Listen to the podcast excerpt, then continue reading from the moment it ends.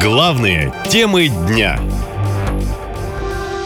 Куда отправляют служить Милохина? Блогер вернулся в Москву из Дубай. И через три дня сбежал из столицы. Но обо всем по порядку. Даня Милохин – самый известный тиктокер России с аудиторией в 17,5 миллионов человек. В октябре прошлого года он уехал в США, а потом в Объединенные Арабские Эмираты.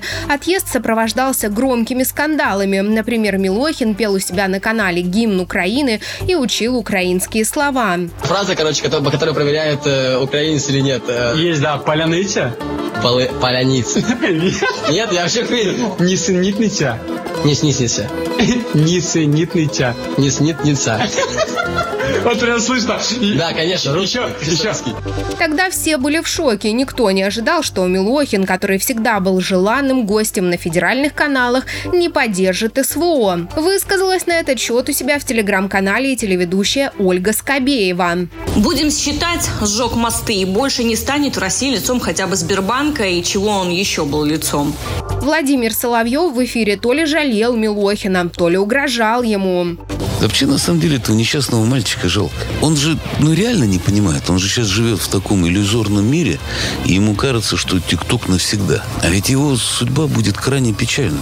Но самой беспощадной оказалась директор Лиги безопасного интернета Екатерина Мизулина. Гаденыш уехал в США и сразу заговорил на украинском. Спел гимн Украины. Кто теперь будет нести за это ответственность? О том, что 8 сентября блогер вернулся в Россию, в своем телеграм-канале тоже сообщила Мизулина и сразу же потребовала у Министерства обороны отправить Милохина в армию. Обращаюсь к руководству Министерства обороны России. На днях в Россию вернулся блогер Даня Милохин, ранее расстроивший многих россиян русофобскими заявлениями, находясь за пределами нашей Родины. Он не был ранее призван в ряды вооруженных сил России, хотя, по имеющейся информации, оснований для отсрочки нет. С учетом начала в ближайшее время осенней призывной кампании, прошу призвать молодого человека в ряды вооруженных сил России. Этот шаг будет способствовать патриотическому воспитанию. Молодой человек сможет с оружием в руках доказать на деле свою верность и преданность нашей Родине. Милохин призыва ждать не стал и сразу же улетел в Дубай, о чем снова-таки сообщила Мизулина, назвав это, цитирую, результатом консолидации и единения общества,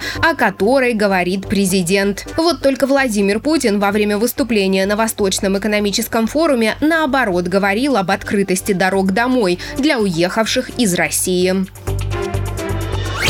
Наша лента.ком Коротко и ясно.